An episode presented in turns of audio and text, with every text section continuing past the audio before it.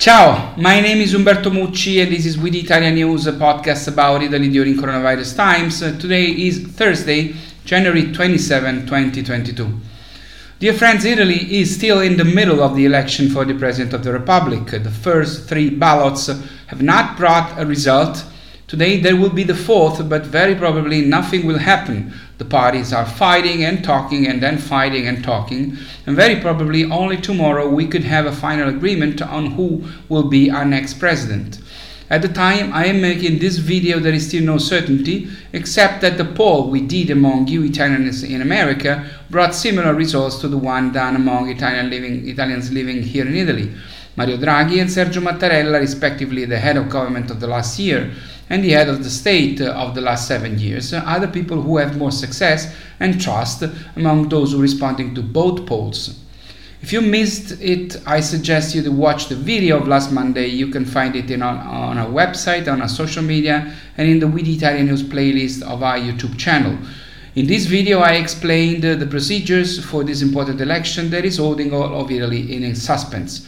Very much probably, at least we hope, by the time I will shoot the next video next Monday, this election will be over. Let's go back for a moment to give some numbers of the vaccination campaign in Italy. 90.37% of the over 12 population received at least one dose of the vaccine. 87.25% of the over 12 population also received the second dose. 78.75% of the population potentially receiving an additional or booster dose received the third dose.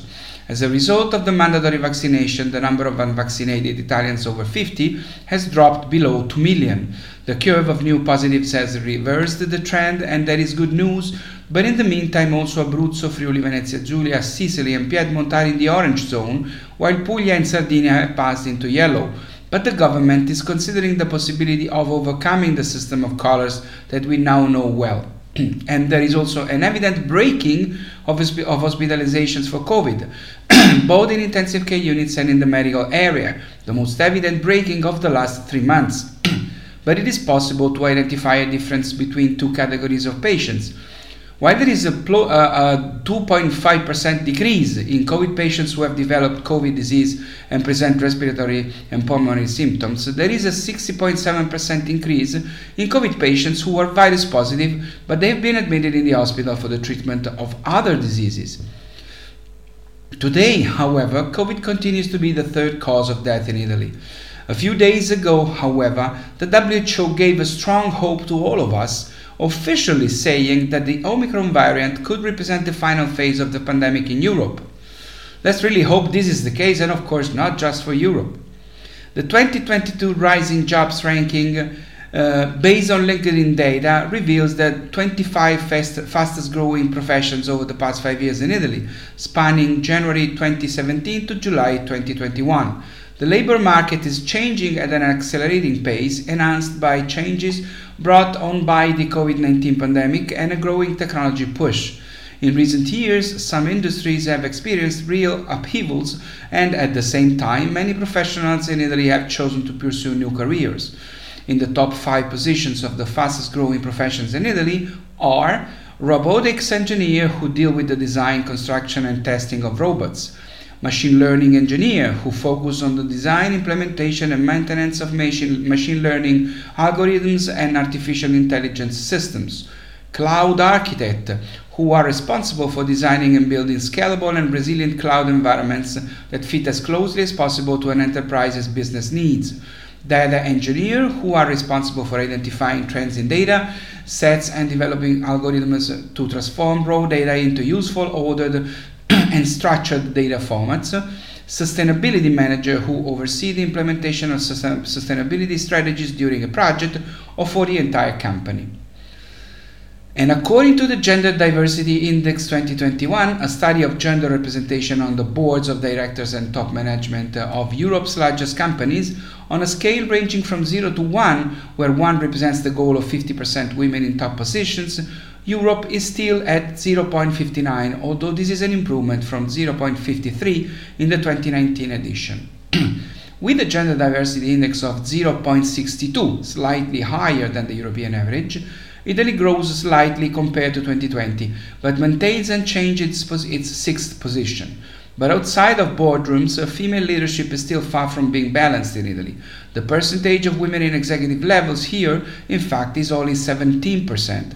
Finally, the percentage of women CEOs in Italy has dropped to 3%. Last year they were 4%, which places us at the bottom of the ranking along with Germany and Switzerland. The best destination in the world for lovers of good food is Rome, according to TripAdvisor's Traveler's Choice Awards 2022. Out of the top 10, in any case dominated by Europe, is Florence, which is in 11th place in the ranking of the food destinations of the year. There's a whole world to choose from, and we want to help travelers make the best trips for them, whatever the perfect vacation is, said Stephen Paganelli, the Italian American director of TripAdvisor America, explaining the rankings divided by category and wishing that 2022 could truly be the breakthrough year for tourism in the post pandemic era. As the world returns to travel, priorities are changing and people want more memorable experiences during their trips. Three quarters uh, of Americans say it is important to see new places when planning their future travel plans. Once again, guys, Italy is waiting for you, and, and Rome is waiting for you, and Roman food is waiting for you. In fact, today I'm gonna eat a carbonara uh, to celebrate this award. Italy's anti-corruption efforts over the past decade have given good results. Progress has been made according to Transparency International's Corruption Perceptions Index 2021, which annually scores each of the 180 countries analyzed by based on the level of corruption perception. Italy went from 42 points in 2012 to the current 56 with a significant improvement. Italy, Transparency International notes, uh, has seen benefits from reforms undoubtedly, although it remains among the countries that score less brightly and reform would be needed on the rules of who has effective control of companies and trusts. Italian airports closed 2021 with 80.7 million passengers and a contraction of 58.2% of 20 on 2019, the last year not affected by the pandemic, when the number of travelers exceeded 193 million. A final balance up 52.54% uh, on 2020, but still marked by a deep crisis with 113 million passengers lost compared to 2019. The phenomenon described has also changed the distribution of traffic in Italian airports, with the airports on the islands that benefiting uh, from domestic tourism record signs of recovery more evident than the system average. In fact, they recover more quickly, especially in the second half of the year, than le- the levels of 2019. On the other hand, airports with a strong international and intercontinental vocation are struggling to recover due to the maintenance of restrictions on non EU travel. And finally, Italy is bidding to have Italian espresso coffee inserted on the UNESCO list of intangible cultural heritage. Espresso coffee in a country is not only a pleasant drink to be sipped from breakfast to two after dinner, as well as an excuse for a break from work, perhaps exchanging a chat with colleagues and friends, it is above all a ritual, uh, the expression of a culture that comes from afar. It is a word that moves an important economy. In Italy, there are 800 coffee roasters and 7,000 employees, and 98% of Italians drink coffee. The cup of espresso represents for all Italians a social and cultural ritual that is also reflected in literature and that fascinates the whole country from Naples to Venice to Trieste, passing through Rome and Milan. The candidacy is all the more important in the context of COVID 19 restrictions that have hampered social interaction, much of which took place at the bar in front of a good Italian coffee.